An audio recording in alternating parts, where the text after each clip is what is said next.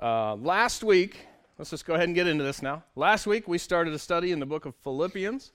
Uh, we started looking at some of the groundwork as to, you know, where the, the church got started, why Paul wrote this letter, um, and, and we looked at the, the different connections of rejoicing through the midst of struggles and through the midst of uh, the things that life throws at us. You know, Paul keeps telling them to rejoice. He's, there's a reason you have to tell people to rejoice, is because they don't have anything right in front of them that they recognize that they have joy over, right?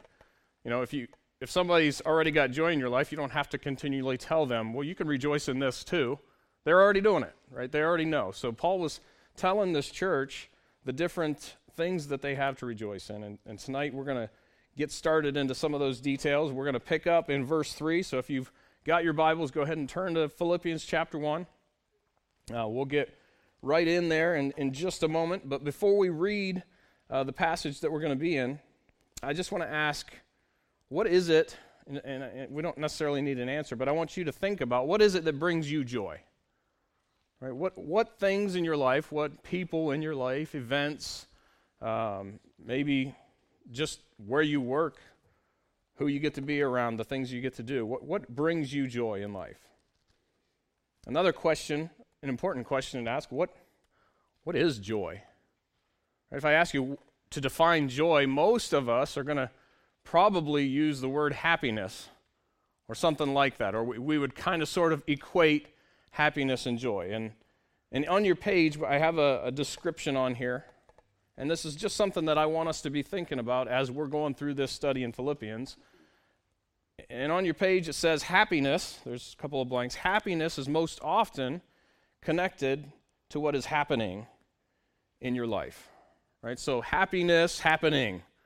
Think about it that way because some days you're not happy because bad stuff's happening. Right? And some days you are happy as can be because good stuff's happening. Right? So our circumstances will ebb and flow, and so will our happiness with those circumstances. Joy is something much more meaningful and powerful. Biblical joy is connected to hope, and therefore cannot be hindered by temporary circumstance. You see the difference? Happiness is going to come and go with whatever's going on in your life. And that's normal and that's expected. And that doesn't make you bad if you're not happy, right? It just means it's a bad day or a bad week or a bad whatever. Joy is directly connected to hope. And that's why Paul is going to continually bring the, the church in Philippi back to the facts that you still have joy in the midst of whatever it is you're going through because you have hope, because you have all of these other things. And so tonight we're going to analyze one of Paul's prayers. Right? He starts off with a small greeting and then he gets right into man, he's, he's joyful because of his connection to them, and he has a specific prayer for that church. And we saw this also in, in the book of Ephesians, if you remember. Paul does this quite often, right? He'll, he'll get an intro going, he'll say, you know, grace and peace, and man, every time I think of you, I pray these things. And, and, and this is no different. We'll see it in just a second. And if you remember when we got into the prayer that Paul had for the Ephesians, man, Paul's prayers are not like our prayers, right? Paul does not he does not pray and ask for difficulties to go away. He seeks for God to use them, right? He doesn't request ease, he requests growth, right? And we, we hear the term growing pains. Well, it's because growing hurts, not just because, you know, I can remember when I was a kid, I had to go to the doctor and get my knees checked out. I was an old man as a seven year old or something, I don't know. Before my time, I think. And, uh, they said, no, it's, it's just literally growing pains. Your knees hurt because there's growth plates and this is growing faster than that and whatever. It's just growing pains. Right? We have growing pains in life. You, you have bad circumstances that come along and, and you grow through the experience and you understand how to, to deal with life. And, and spiritual growth is no different. Right? God allows circumstances because he wants us to grow. And we'll see that a little bit more before we finish. So let's go ahead and read Philippians chapter 1, we're going to read from verse 3 to 11. And you guys can follow along. It says, I thank my God upon every remembrance of you, always in every prayer of mine, for you all, making request with joy There's the joy. For your fellowship in the gospel from the first day until now, being confident of this very thing, that he which hath begun a good work in you will perform it until the day of Jesus Christ. Even as it is meet for me to think this of you all, because I have you in my heart, inasmuch as both in my bonds and in the defense and confirmation of the gospel. Ye all are partakers of my grace. For God is my record, how greatly I long after you all in the bowels of Jesus Christ. And this I pray, that your love may abound yet more and more in knowledge and in all judgment, that ye may approve things that are excellent, that ye may be sincere and without offense till the day of Jesus, uh, till the day of Christ, being filled with the fruits of righteousness, which are by Jesus Christ, unto the glory and praise of God. Let's go ahead and pray. Lord, uh, it is always humbling to see the way that Paul prayed to you, the things that he was thankful for, the, the guarantees that he was banking on, and the specific requests that he put uh, at your feet for those believers that he loved dearly. Uh, Lord, we often just want our problems to go away. We don't realize that you have a purpose. We just want ease. We want uh, the difficulty to go away, we don't realize that, that we can fall more deeply in love with you in the midst of it. We don't realize the connections we can have. And so, Lord, I pray that you help us to have perspective tonight. I pray that you help us to appreciate how Paul prays and what he's praying for. Lord, help us to see the way that he saw and help us to understand your word the way he understood it. Uh, we love you, and we pray that you would change our hearts tonight. In Christ's name I pray. Amen. All right, so one of the first things that stands out is the all the absolutes that Paul is using when he's praying this. He is convinced, right? He says, I thank my God upon every remembrance, always in every prayer for you all. Right down in uh, verse 7, even as is meet for me to think this of you all. Ye all are partakers of my grace. I long after you all. Right? He's, he's, it's absolute statements. Everybody's included. If, if you're a believer in Jesus Christ, you're included in my memory. You're included in my confidence of what God's doing in your life. You're included in my request for God to work in you because I know that's what he wants to do, right? Paul's, Paul's confident, he's, he's convinced that God wants these things in their lives and, and he dearly loves everybody that's there. Some of this is probably because Paul was not at Philippi very long, right? So he goes, he starts a church, there's people getting saved, they get this massive uh, amount of difficulty and physical harm put on them, they get put in jail, and, and then the Spirit says, hey, it's time to go. It's time to go to another place. Well, Paul goes to another place, you know, in the back of his mind, I, he had to have been thinking, I, I, just wasn't there long enough. I didn't get to tell him this. I didn't get to establish him in, this other doctrine. I didn't get to you know, set things in order, leaders, and, and all of those things. And we do see that Paul makes two other visits to Philippi on his uh, second and third missionary journeys. And so he's, he's constantly got them in his mind. He's constantly thinking, man, if, if only I could get back there. I miss those guys. I, I wonder if they know this. I wonder if. And so I think it would be not a big stretch to, to believe that this is why Paul wrote this letter. He wants them to know who they are. He wants them to have the confidence they don't need him because of the things that they have, right? And so the first thing that we see is Paul's prayer of thanksgiving. It's almost like Paul is, is a little bit worried, but then he's kind of reminding himself, oh, yeah, but you know what? I can be thankful because I know God doesn't save people and just leave them at the side of the road. Right? God doesn't doesn't just save people and have no purpose for them. God doesn't save people and just, just forget about them. And so Paul's reminding himself, in essence, and telling them, hey, this is, this is what I kept praying. This is what I kept going back to. All right, so he says, I thank God upon every remembrance of you, always in every prayer of mine for you all, making request with joy for your fellowship in the gospel from the first day until now. And so the first thing that we see is Paul is so thankful that he has that fellowship. He has a connection through the gospel. Right? We all have this connection. We talked about this last week just a little bit, man.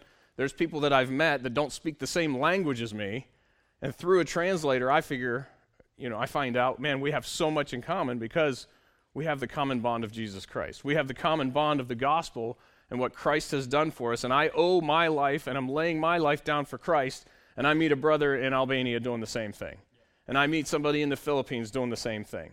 Man, what, a, what an awesome, awesome connection you have, no matter what those language barriers or culture differences are. You meet somebody else that loves the Lord and, and is willing to sacrifice for them, you are connected right away. Amen.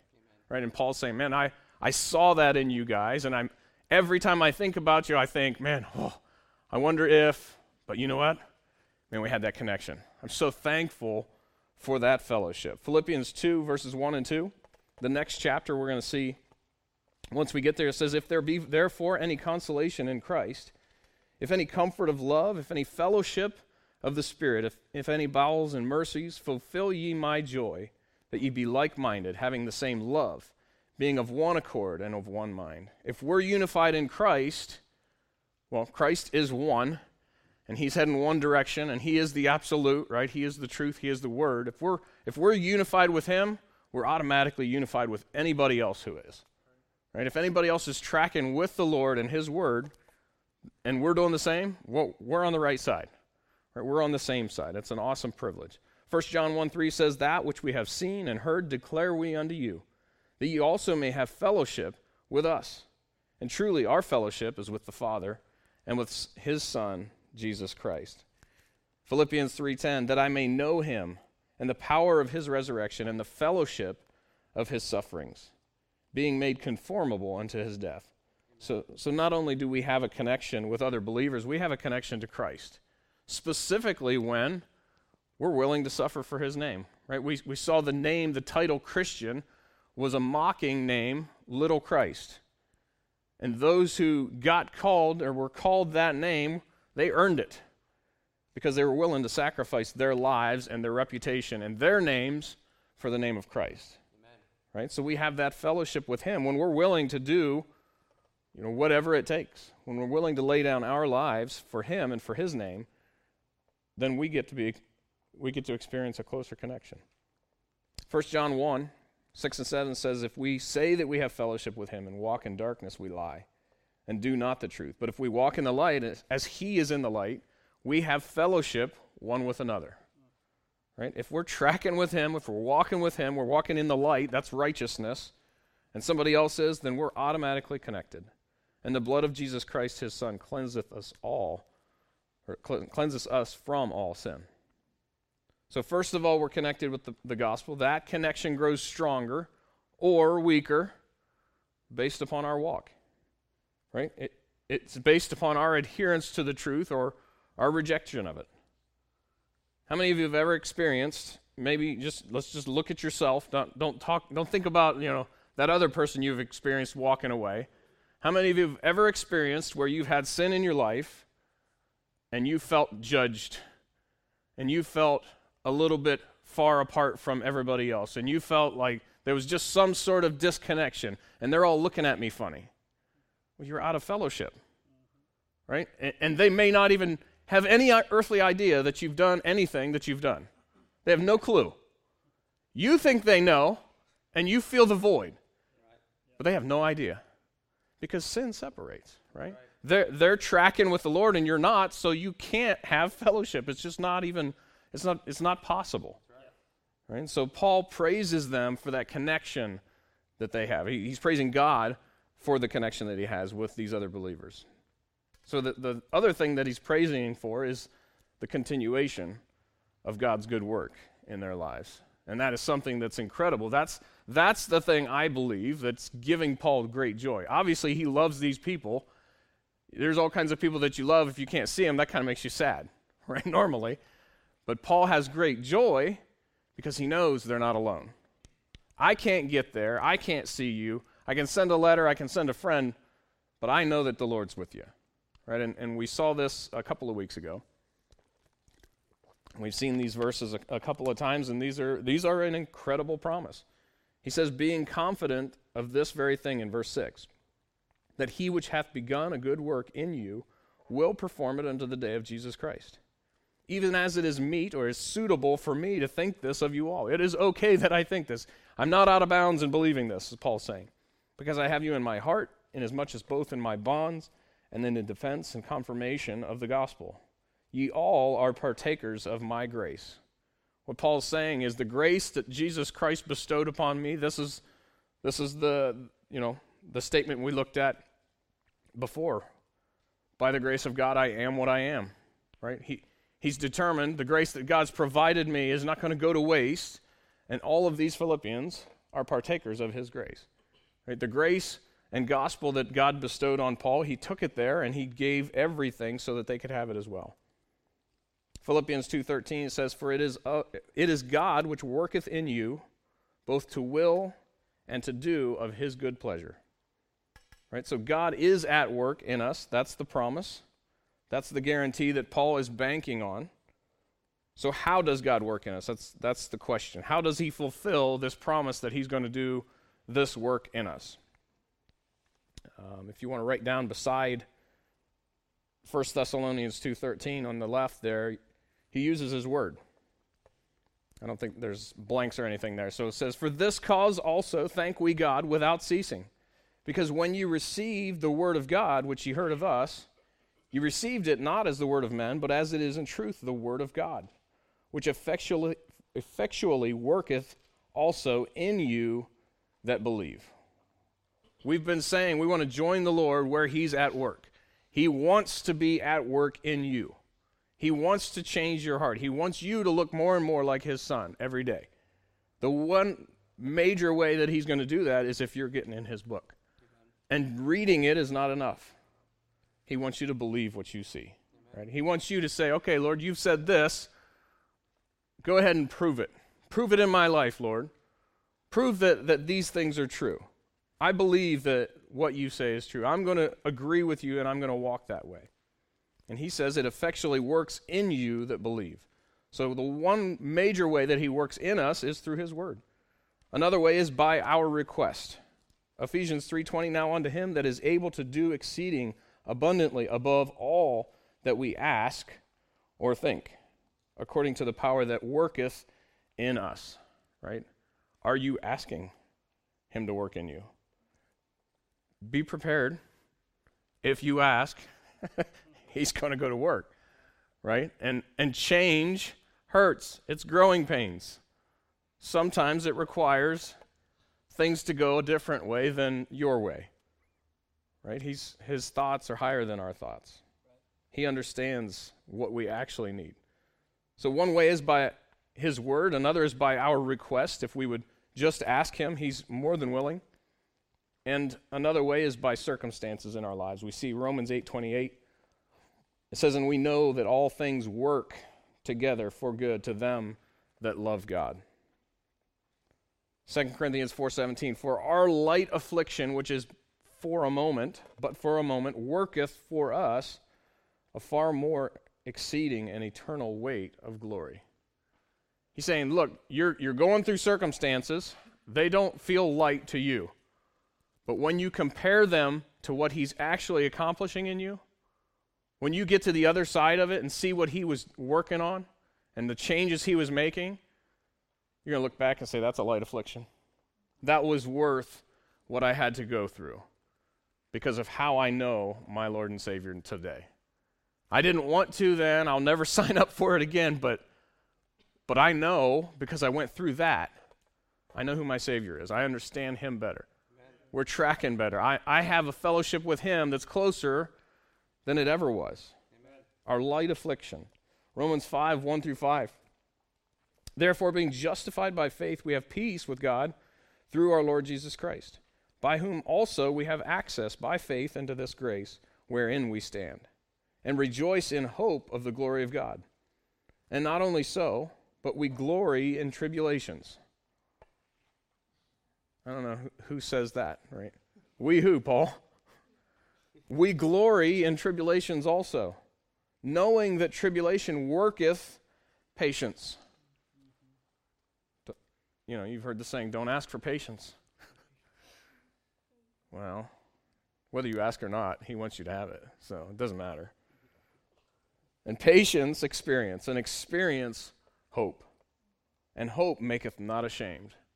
Remember that joy is tied directly to hope. maketh not ashamed, because the love of God is shed abroad in our hearts by the Holy Ghost, which is given unto us. You know, that's another another term we talk about often in here. You know, hope. Our understanding of hope as Americans is the word hope means wish. I wish. I hope that I get to, you know, I hope that I get to see the Browns win a Super Bowl. That's not that's not the biblical term. I'm always picking on. We got Baker Mayfield now, right? right now, now it's transition to biblical. Biblical hope is is you're standing on a guarantee. You can have joy because you have hope. You can have joy because you're standing on a guarantee that takes you to the bank where God is the teller, right? He, sa- he says, Come cash that in here. It's a guarantee. If I've promised it, you've got it. Amen. You've got joy because of the eternal life and because of the promises that He has. So, hope and tribulation and all of those things, tribulation gives you patience. Patience, experience, experience gives you hope. And hope gives you joy because you have guarantees from a God that cannot lie.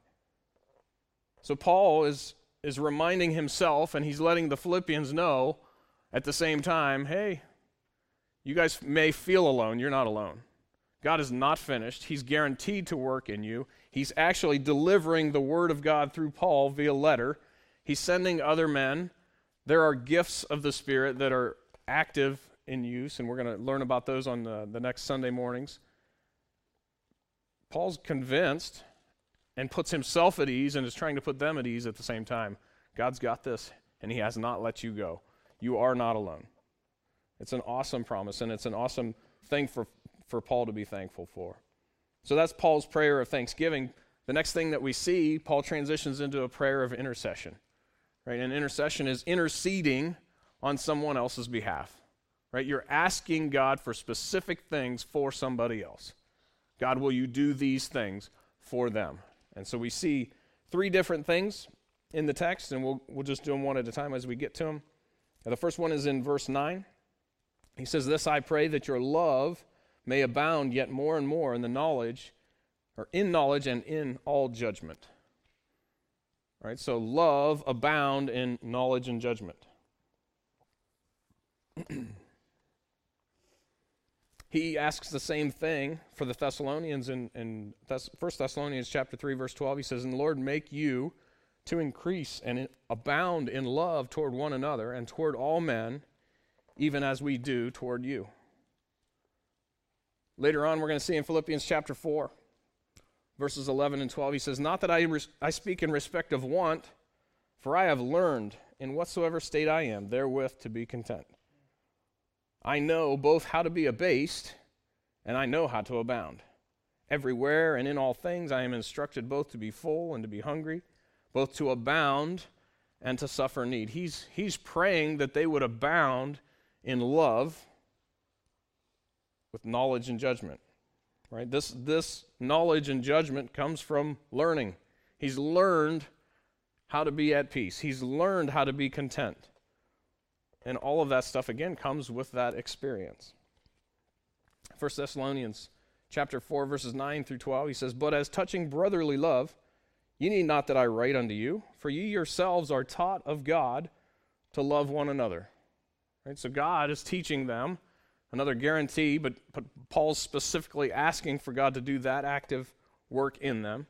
He says, And indeed ye do it toward all the brethren which are in all Macedonia, which is where Philippi is. But we beseech you, brethren, that ye increase more and more, that ye study to be quiet and do your own business and to work with your own hands as we commanded you, that ye may walk honestly toward them that are without and that they may have lack of nothing. All right? So he's saying, look, God's God's going to teach you to love. He his display of love through Jesus Christ is the lesson. Right? What is love? It's what Christ did. He gave of himself so that you could benefit.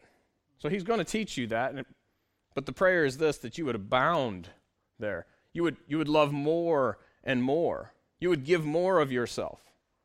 That's what Paul's asking for. John 10:10 10, 10 says the thief cometh not but for to steal and to kill and to destroy. I am come that they might have life and that they might have it more abundantly. Amen. Right? Jesus isn't looking to just save you and get you out of hell. Right? He did, God didn't take Israel out of bondage to stick them into the wilderness so they could wander around and eat that light bread that they hated so much. Right? He took them out of bondage to put them into promise. He took us out of our bondage to sin to give us a life of abundance. That doesn't mean he, he wants us to have everything easy and, and, and just have it made all the time. He wants an abundance of love. He wants an abundance of joy. He wants an abundance of peace. The real riches that are promised in Jesus Christ. And who cares how much money you have if, if you can genuinely have peace in your heart? Doesn't matter. There are a lot of people with more money than I'll ever see that have no peace in their heart. There are a lot of people with less money than me that have no peace in their heart because they, they have a love for money. Because if I could just have a little bit more, then, then it would be just easier. If, if I could just pay that bill, well, you got to pay that bill. But if I could just pay that one, if I could just get a little bit more, there's just never peace, right? And the abundance that Christ is promising is to be able to have peace in the midst of all situations. 2 Peter 1 8, for if these things be in you and abound, they make you that you shall neither be barren nor unfruitful in the knowledge of our Lord Jesus Christ. Right? Paul is asking that the things that they learn and the judgment that they use based on those things they learn drives them to further love, to further sacrifice for others. The second thing we see in uh, verse 10, the, the first part of verse 10, that, that ye may approve things that are excellent. Approve excellent things. Romans 2:18 says knowest and knowest his will and approvest the things that are more excellent being instructed out of the law. So what does it mean to approve something? We're just doing definition after definition tonight. What does it mean to approve? It's something I like. I approve of that dessert. I like that. That's, that's the way we use it. That's not necessarily how Paul is using this term, and, and we'll see it. And sometimes you can see, you know, how a word is used by seeing the other words that it's translated into English as. So we're going to look at a couple of those. 1 John 4 1 says, Beloved, believe not every spirit, but try the spirits whether they are of God because many false prophets are gone out into the world. The word that is translated approve in Philippians chapter 1 is translated try here in 1 John. 1 Peter 1 7, the, that the trial of your faith, being much more precious than that of gold that perisheth, though it be tried with fire, may be found unto praise and honor and glory at the appearing of Jesus Christ. The word approve is translated trial here. 1 Corinthians 3:13. Every man's work shall be made manifest for the day shall declare it because it shall be revealed by fire and the fire shall try every man's work of what sort it is. In 1 Thessalonians the word is translated prove, prove all things. Hold fast that which is good. In Luke 12:56 it's translated discern. Ye hypocrites, ye can discern the face of the sky and of the earth, but how is it that ye do not discern this time? Right? Jesus is, is coming down on the, the, the uh, what are those guys called? Pharisees. Pharisees, that's the word. Wow. I forgot what they were called. Thank you. He's coming down on the Pharisees because they're they're doubting everything that he's doing. He's giving them all the signs and the miracles and everything that's supposed to prove who he is and what time it is, but they're missing everything. They don't discern what he ha- has shown them. So, this word approve has everything to do with discernment. It has to do with that knowledge and judgment we just saw in verse 9. What do you do with knowledge? What do you do with that judgment? You, you discern, you put it to work, and you make decisions. Right? You agree with certain things and you disagree with other things. You put things to trial you try the spirits, as it says in 1 John. Figure out is, is, this, is this guy for God or is this guy against God? I don't know how. How do you find out? You try him against the standard. You, you put to trial the words that he's saying against what God's word says.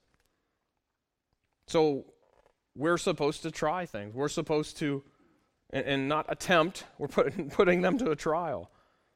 So, what does the, the Bible say about our discernment? We're supposed to have discernment to choose those excellent things. So, what are the excellent things? Psalm 8 1 Our Lord, O Lord, our Lord, how excellent is thy name in all the earth, who has set thy glory above the heavens. His name is excellent. Psalm 148, 13. Let them praise the name of the Lord, for his name alone is excellent. His glory is above the earth and heaven. Amen. Proverbs 8, 6. Hear, for I will speak of excellent things, and the opening of my lips shall be right things. So there's two things that the Bible tells us are excellent the Lord Himself and His words. Right? His li- lips shall speak right things. He's, he's going to speak excellent things. So if we're going to discern, if we're going to approve excellent things, Paul's asking them to get in God's word, figure out what God says, and your decisions need to be aligned with what God says. This is interesting because if you if you think back to when this time was, they didn't have any of God's word yet. Likely right? They would have de- they would have been highly dependent upon gifts of the Spirit. They would have been highly dependent upon whatever Old Testament they could have scrounged up, right? Maybe this I don't I don't I can't remember the order of the letters that went out. Maybe they had a letter from another church that they made, copies of. Right? So the word of God is just being established. Paul had already taught them some things. He had sent visitors with other information, right? And so they're compiling as much as they have. So his prayer makes a lot of sense that they would they would approve excellent things. There's a whole lot of mess over here. There's there's false doctrine, there's there's persecution. Stick with what I told you. Stick with the word of God. You don't know it all yet, but what you know, you stick with that. Make your decisions upon what you know. I think that lesson applies to all of us because how many of you know all of it? I mean, we have the whole book. We've got the full revelation of God, but I don't I don't know most of it. right? It's a big book. There's a lot of information. What do you know? That's a call to virtue. Right? The word virtue means to do what you know to do that's right. It's to, to do the righteous things you know to do already. And when God shows you something else, you do that too. That's what Paul's praying, that they would be obedient to the things that they know. The third thing he says in, in verse 10 that ye may be sincere and without offense till the day of Christ. To be sincere and without offense. Paul or Peter talks about the sincere milk of the word that you may grow thereby. Well, that's the sincere milk of the word, that's, that's the truth of the word of God. That's what we grow with. 2 Corinthians 2:17 says, "For we are not as many which corrupt the word of God, but as of sincerity, but as of God in the sight of God speak we in Christ." Right? Sincerity is aligning ourselves again with what God says. We're not we're not corrupting the word of God. We're not trying to change what he says. Uh, Philippians 1.16, 1, we'll see this next week. The one preach Christ of contention, not sincerely, since supposing to add affliction to my bonds. Paul suffered this persecution, and then because of his persecution, there were all kinds of people all over the place reacting in different ways. Some of them were mocking it, right? They weren't sincere about the things that they were repeating. Joshua 24 14. Now, therefore, fear the Lord and serve him in sincerity and in truth. Put away the gods which your fathers served, those are false gods, on the other side of the flood and in Egypt. Serve ye the Lord. Amen. Right? Sincerity is, is all of those all of that knowledge and judgment and discernment put into action, to where your steps actually follow what you say they should follow. Back to Paul's prayer, he's implying that if they, they hold on to God's word in sincerity, they're going to be without offense. So, what does that word offense mean? And it is, I think it's spelled with a, a C. So, that's just the old English way. It's the same word. Without offense. Acts 24 16. And herein do I exercise myself to have always a conscience void of offense toward God and toward men. So, this word offense, there's two ways that you can offend. There's two, in, two directions. You can offend toward God, or you can offend toward men. So, what's, what is the greatest offense toward God? Well, it's sin, right? That's pretty simple. Romans 5:15, but not as the offense, so also is the free gift. For if through the offense of one many be dead, much more the grace of God and the gift by grace which is by one man, Jesus Christ, hath abounded unto many. So our offense is our sin. When we offend God, it's because we have sin in our lives. What is the greatest offense that we can commit toward other people? Kind of, but 1 Peter 2 8 says, And a stone of stumbling, a rock of offense even to them which stumble at the word, being disobedient, whereunto also they were appointed.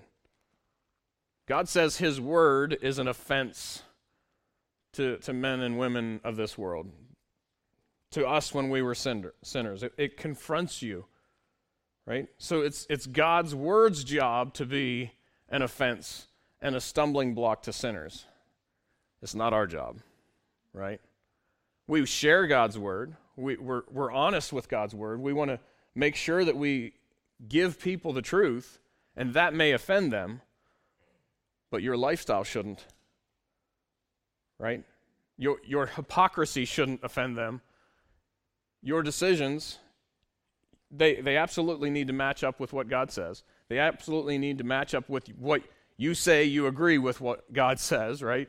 You can't be a hypocrite. Remember the, the sons of Eli?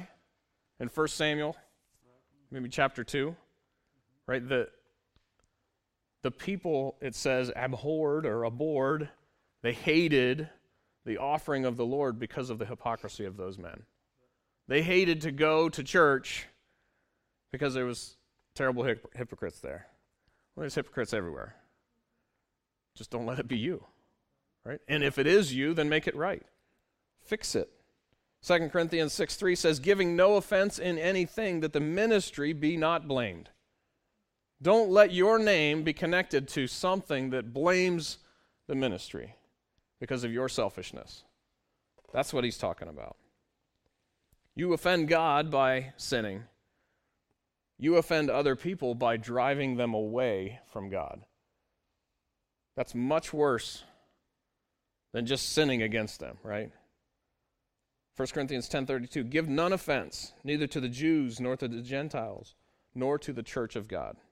God says the worst thing that we can do is cause others to turn from him.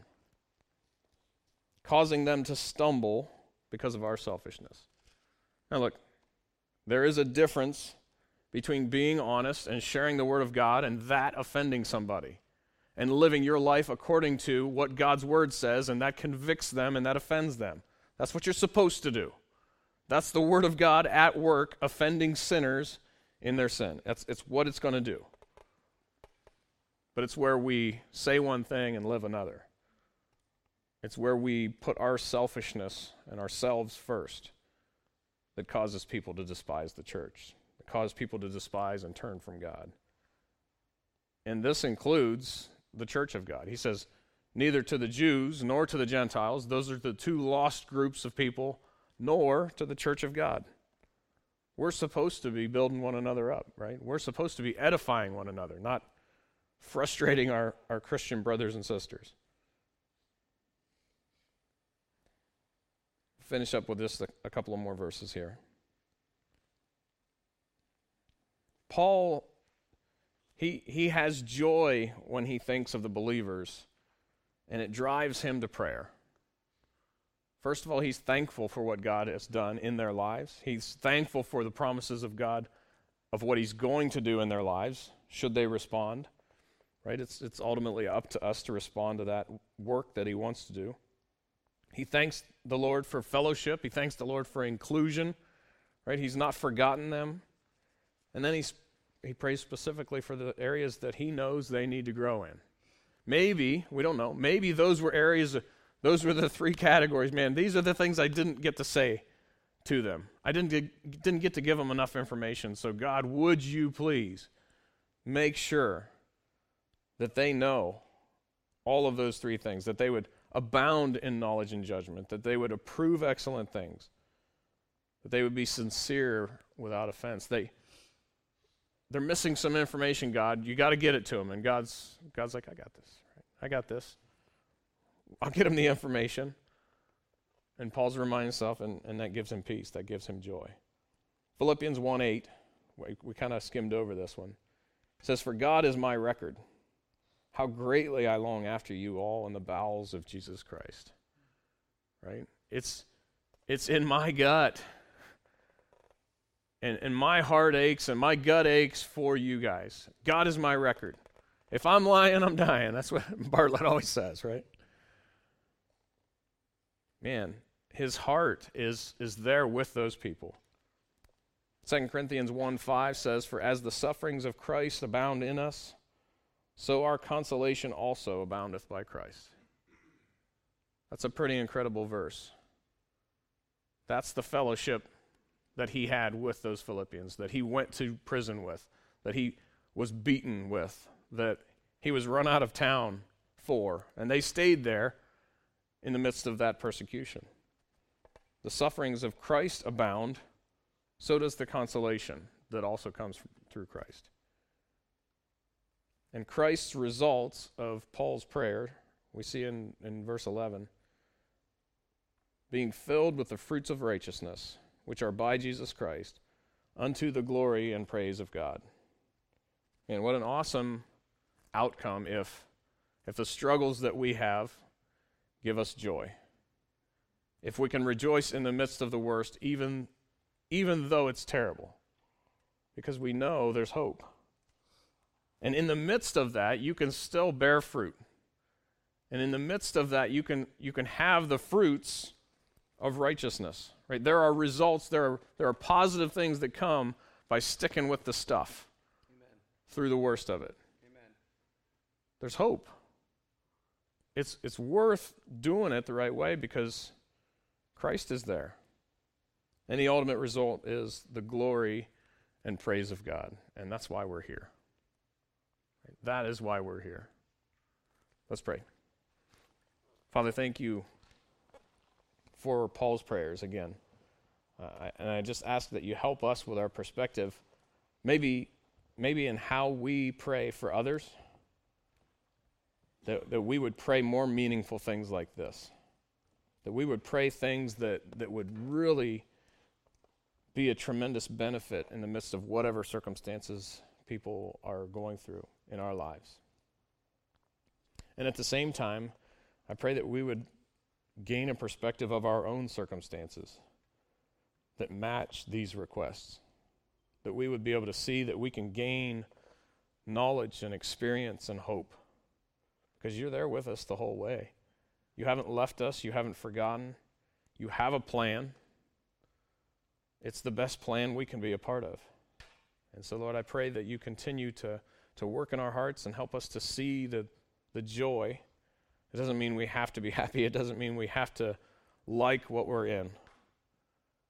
But we certainly enjoy, and we certainly uh, are so thankful for the promises that you've made that this light affliction, as you and Paul call it, a light affliction, is, is far outweighed by the glory that we're going to experience later. Thank you for those promises. We love you. We pray these things in Christ's name. Amen.